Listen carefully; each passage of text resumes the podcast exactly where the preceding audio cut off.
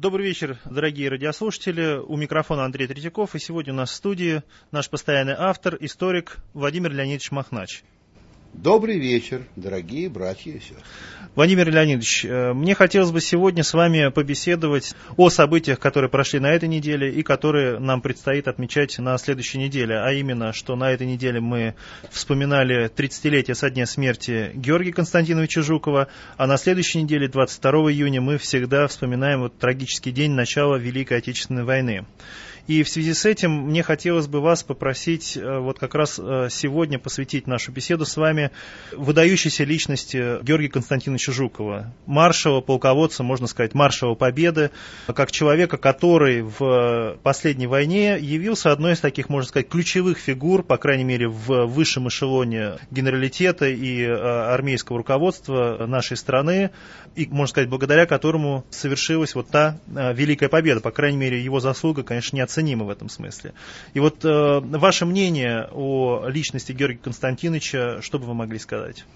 День начала Великой Отечественной войны, то есть той части Второй мировой войны, когда наконец встретились основные противники, основные, потому что основными сражающимися сторонами были, конечно же, Россия, хотя и называлась она Советским Союзом, и Германия, хотя и была гитлеровской. Это трагедия. Это европейская, а может быть и мировая трагедия. Вообще я считаю, что великой трагедией, что в двух э, мировых войнах на радость врагам Святой Церкви, врагам, я не постесняюсь сказать, врагам Христовым, Россия и Германия оказались основными противниками. Ну, так, как было, так и было. Но это трагедия. Но день я этот помню э, всегда, может быть, лучше, чем все, кто участвовал в войне последние ветераны. А потому что 22 э, июня нового стиля – это день рождения моей покойной мамы. И в ее день рождения, тогда, 19-летней, по сути дела, девчонки, началась война. Это день для меня и сейчас день печального праздника, что мать я вспоминаю теперь только и молюсь о ней. И не сомневаюсь, что она обо мне недостойно молится на небесах. День для меня совсем не чужой, еще несколько членов моей семьи, еще несколько моих родственников участвовали в войне. Родной дядька мой, танкист, глаза лишился. Но во всем остальном остался здоровым и прожил очень долгую жизнь. Его тоже уже нет. Это событие. И память о Жукове тоже событие. Это самый известный и, во всяком случае, один из лучших военачальников времен Второй мировой войны. Вот что я прежде всего хочу сказать. Кто по биографии Георгий Жуков? Прежде всего для меня это русский унтер-офицер, отличившийся в дни Первой мировой войны, которую тоже называли Отечественной, и нам бы вернуть бы это. Кроме Отечественной войны 1812 года и Великой Отечественной войны 41-45 у нас была Отечественная война 1914-18 годов, а где-то зимой, то ли в конце 16-го, то ли в начале 17-го, ее даже стали называть Великой Отечественной. И одна из самых известных и вместе с тем официальных песен Великой Отечественной, на самом деле, это песня Отечественной войны 14 года – да-да, вставай, страна огромная, вставай на смертный бой. Ее чуть-чуть поправили. В первой строфе было не с фашистской силой темную, а с тевтонской силой темную, проклятую Ордой. Это песня той германской войны. Почему я так обострил именно вот этот унтер-офицерский период Жукова? Дело все в том, что их было очень много – доблестных, увешанных георгиевскими крестами солдатскими и медалями различными, нижних чинов Первой мировой войны, которые вышли потом в генералы и маршалы Великой Отечественной. Ну, про Жукова, наверное, это все помнят. Кстати, он очень тепло отозвался о начале своей военной службы и о том, какое обучение, какую квалификацию он получил в унтер-офицерской школе царской армии.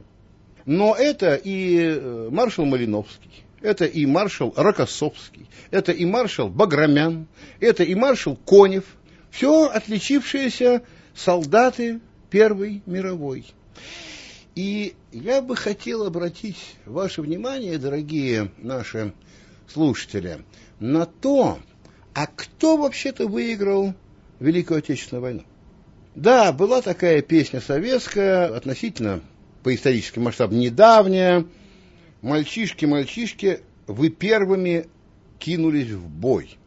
К сожалению, мальчишки, которые первыми кинулись в бой в 1941 погибли или в плен попали.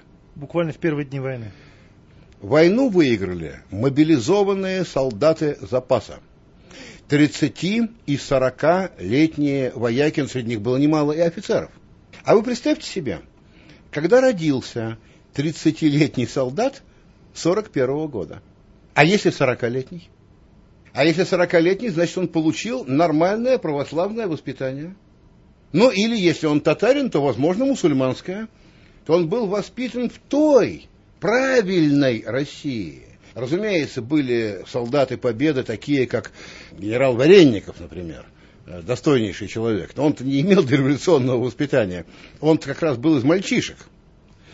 Но, в общем-то, вот эта победная масса, если хотите, вот набралась. Тогда, когда пошел призыв из запаса. И выяснилось, что да, конечно, русский солдат по-прежнему умеет воевать. Ну, я думаю, не лишнее будет сказать, что все они, хотя и были затерроризированы предшествующими десятилетиями, так или иначе в Бога веровали. Вряд ли можно сказать, что они были глубоко церковными людьми, у них такой и возможности-то не было. До присоединения западных территорий, точнее, до возвращения наших земель, Прибалтике, Западной Украине, Белоруссии, Бессарабии, у нас вообще-то оставалось, э, как утверждают, до сих пор точно не посчитали, у нас оставалось действующих чуть больше ста храмов. На всю Россию? На всю Россию. И мы сразу две тысячи храмов присоединили, а там не закрывали. Это не в упрек. Вот э, такой момент. Почему у нас странный обычай, с которым я борюсь годами и умоляю все время священников бороться, и священники борются – такой нелепый обычай отправляться на кладбище, особенно еще не сходив в храм, на Пасху Христову. Отправляться поминать покойников в тот единственный день, когда никакие заупокойные службы не совершаются и неуместны. А очень просто. Это сейчас, э, ну, так сказать, наше невежество церковное, надо от этого избавляться. Но возникло-то это от большой беды храмы у людей отняли, и кладбище оказалось ну, единственным каким-то освященным местом. Там кресты стояли. Вот все, что и осталось. Вот эти люди оказались героями, и среди них, естественно, и самый известный герой, вероятно, Георгий Константинович Жуков. Несомненно, заслуженно получивший единственным в истории четыре звезды Героя Советского Союза. Помните, у нас было два трижды героя, летчики Покрышкин и Кожедуб, и был у нас один единственный четырежды герой Жуков. Ну, до тех пор, пока не понавешали звезд на Брежнева. Но это особый случай. Значит, вынесем его за скобку. Несомненно, заслуженно получил. То есть, мы прежде всего, обращаясь к памяти Георгия Константиновича, мы видим, что это блестящий военный, старого закала старый русский солдат. Старый русский солдат весьма успешно получил образование. Не надо забывать, что когда иные выскочки, ну, как скажем, просидевший всю войну в плену гвардии подпоручик Тухачевский, значит, образованием своим не занимались, и в советское время они бешено делали карьеру, вообще-то не имея глубоких военных познаний – Жуков учился. Жуков окончил Академию Генерального штаба. И напомним такой замечательный эпизод. Он ведь был начальником Генерального штаба тогда еще Красной Армии в начале мировой войны. И оказался очень удачным начальником Генштаба, хотя и недолго пробыл в этой должности. пошли, начали им затыкать все дыры, стал он командовать фронтами и так далее. Стал заместителем верховного главнокомандующего, наконец даже. Ездил по фронтам представителем Ставки, но и генеральный штаб оказался на высоте под его руководством, и он удачным начальником генерального штаба. А это сложно. Это не каждый военный. Здесь героизма-то не надо. Здесь нужны глубокие военные знания. Значит, обладал. Значит, был стратегом таким. Да, был стратегом, безусловно. Безусловно. Дело все в том, что хотя, когда он в первый раз самостоятельно командовал, а это было на Халхинголе еще, он воевал очень расчетливо, очень умело, и потери несли там преимущественно японцы, а не наши с вами предки. Тем не менее, во время войны он ассоциировался у многих, а у некоторых стариков ассоциируется и сейчас, со сталинским стилем ведения войны, с полным пренебрежением к тому, что сухо называется людскими ресурсами, то есть к жизням своих подчиненных. Более того, так воевали не все. Вот маршал Рокоссовский так не воевал. Маршал Конев, он был жестокий человек. Он мог э, сильно провинившегося офицера, ну, с ним случаи были, велеть расстрелять, и расстреливали. Но солдата он берег, анонимного солдата, маршалу не виден конкретный солдат – и все-таки старался воевать не так, чтобы потери были ну, неоправданными. Это старая русская традиция. Так страшился битвы на Куликовом поле святый благоверный князь Дмитрий Донской. Э, и не потому, что он страшился Мамая. Вот уж кто, а Дмитрий Иванович трусом не был. Да и вообще среди русских князей трусость, знаете, не поощрялся. Как-то это было у, него, у них не в семейном воспитании. Но вспомните его разговор с преподобным Сергием, он страшился того, что многие погибнут, он страшился пролить русскую кровь. В этом величие командующего. И этим отличались очень многие командующие 18 века. И Суворов не допускал лишних потерь, и Румянцев не допускал лишних потерь, и Дибич не допускал лишних потерь, лупцуя турок в 20-е годы 19 века. Значит, и Скобелев никогда не допускал лишних потерь, прославленный белый генерал. А я просто, у меня времени не хватит, я буду всех генералов э, перечислять, которые не допускали лишних потерь. А Жуков допускал. И забыть этого нельзя.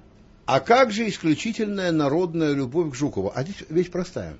Вот тех солдат, которым было в сороковые годы, страшные сороковые, по 30, по 40 лет, их всех нету в живых.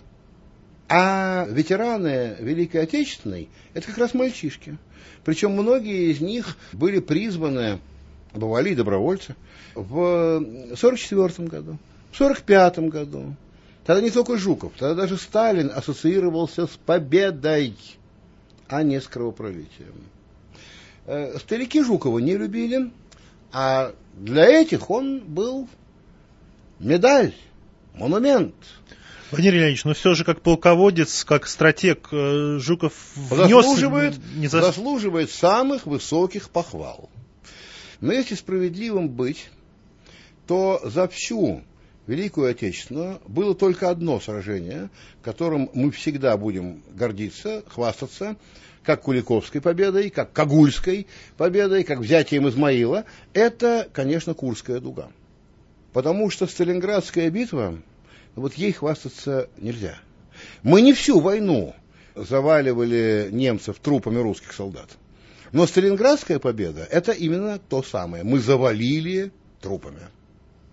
Немцы так воевать не умели, хотя в храбрости и им я не могу отказать. Э, и воевать этот народ умеет. Это вам не американцы, которые никогда не умели и никогда не, не научатся воевать. Они только и могут что заваливать, только не, тру, не трупами, а бомбами.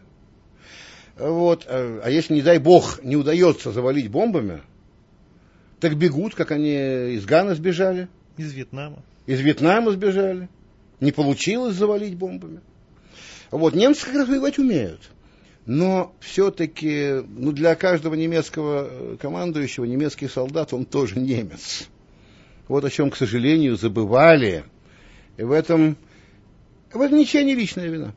Это страшное воспитание 20-30-х годов. Это оккупировавший нас интернационализм. А так, если иметь в виду вообще командование Жуковым фронтами Великой Отечественной, он показал себя, безусловно, могучим стратегом, который переигрывал своих немецких конкурентов. И в этом ему отказать нельзя. Владимир Леонидович, а вот... За ним э, есть еще ведь добрые дела, на самом деле. А вот православный фактор вот в жизни Жукова, то есть вот все говорят о том, что он был глубоко верующим человеком. Как вы... Я вы этого скажете? не знаю. Он умер в тот момент, когда он не мог этого написать в своих мемуарах. То, что он в Бога веровал, я не, не усомнюсь на секунду. Но так как веровали тогдашние люди, немножко осовеченные. Сказать, что он был глубоким православным, что он старался воевать как православный генерал и маршал, я этого не могу, я этого не знаю, я этого не вижу. Хотя добрые слова еще о Жукове будут мною сказаны. Дело все в том, что он ведь и возглавлял Министерство обороны. И за Георгием Жуковым заслуга и во время войны не за ним одним, но и за ним восстановление единоначалия и ликвидация института комиссаров. Превращение, ликвидировать комиссаров было нельзя, но все-таки то, что их превратили в замполитов, это было огромным достижением. И э, то, что он это же укреплял, будучи во главе фактически вооруженных сил, то, что он явился восстановителем во многом армейских традиций, за что в значительной степени, кстати сказать, и погорел, за что его Хрущев, интернационалист, интеллигентишка с незаконченным средним образованием и снял с поста. Не Жукова боялся Хрущев. Жуков категорически не был склонен совершать государственный переворот, это, ну, это по всему видно. По-солдатски, по-офицерски относился к своему долгу перед Отечеством. Но в другом. Хрущев боялся восстановления русской армии. А Жуков ее восстанавливал. Причем, пользуясь прекрасно этими позднесталинскими временами, когда храмы у нас открывались, у нас же было 22 тысячи храмов. К тому моменту, когда Хрущев воздвиг очередную волну гонений на православие. Вот в этой уже ситуации Жуков военный администратор, военный руководитель. В этой ситуации он вписывался прекрасно.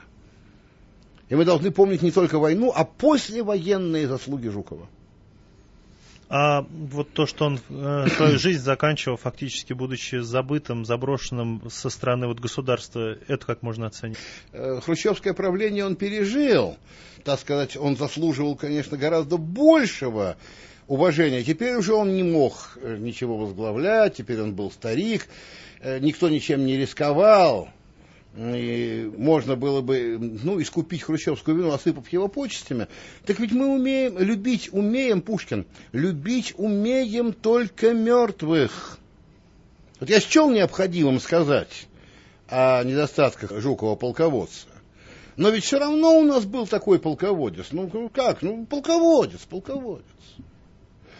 Другое дело, конечно, когда мы ставим в Москве два памятника Жукову, не восстановив единственный памятник Скобелеву, снесенный большевиками в 18 году, пусть на другом месте не надо из-за Скобелева сносить Юрия Долгорукова, занявшего его место, но Юрий-то в этом не виноват, знаете ли. Но площадей-то у нас хватит даже в протяжении той же Тверской. Это выглядит странно. Когда мы говорим о Великой Отечественной войне, об, Отечественной войне 14-18 годов не говорим, мы совершаем тягчайшую ошибку. Вы знаете, Андрей, я еще в э, Горбачевскую перестройку разговаривал э, с двумя старшими офицерами, которые как раз занимались, курировали вопрос. Один из них точно был строевой офицер, который даже и под пулями не очень официально побывал. Вот. Но в этот момент они занимались в политуправлении, в главном, именно военно-патриотической пропагандой. Я им тогда сказал, товарищи подполковники, вот если наша военно-патриотическая пропаганда на 95% состоит из Великой Отечественной войны, а 5% оставляют для Александра Невского, Дмитрия Донского, Александра Суворова, Михаила Кутузова. И все, все, больше никого же не оставили. Хотя в XVI веке у нас был гениальный полководец князь Воротынский, в XVII талантливый полководец боярин Шейн. В XVIII веке, знаете, у нас тоже не один Суворов был. А был и Долгоруков, Крымский, был и Репнин, был и Каменский, ну уж, конечно, Румянцев, который, как и Суворов, пожалуй, может называться великим полководцем. Да? Вот если мы так поступаем, то школьники складывают непристойные частушки про Зою Космодемьянского. Мне это не симпатично.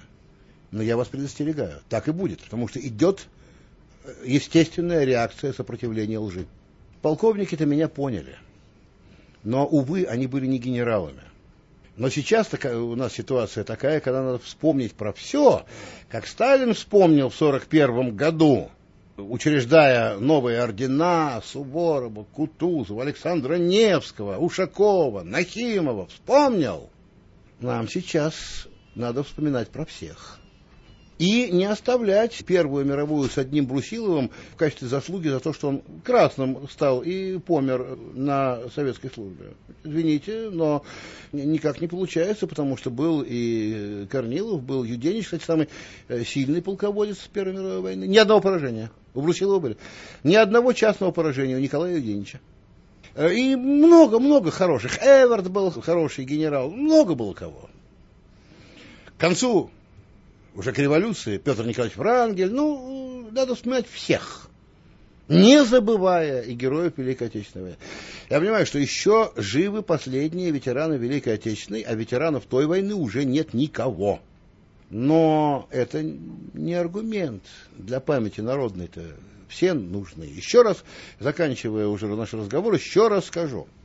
Еще раз скажу. Отмечать ошибки – и командования, и любые другие, и политического руководства, это долг мой, как историка, и это целесообразно всех, кто преподает или воспитывает. Но чтить героя – долг каждого нормального человека. Память умершего героя, погибшего или умершего после. Чтить живого героя, который еще сейчас с нами – непочтение к герою – это хамство, причем в библейском смысле этого слова. От имени хам. Поэтому мне хочется вот на этой ноте заканчивать. Еще раз вспомним героев, еще раз вспомним полководцев, военачальников, которые, в общем-то, неплохо командовали в ту войну. Суворовых не нашлось, но честных и грамотных русских офицеров оказалось много. Давайте на этом прощаться. Спасибо большое, Владимир Леонидович. Напомню, что сегодня в студии радиостанции «Радонеж» у нас был наш постоянный автор, историк Владимир Леонидович Махнач.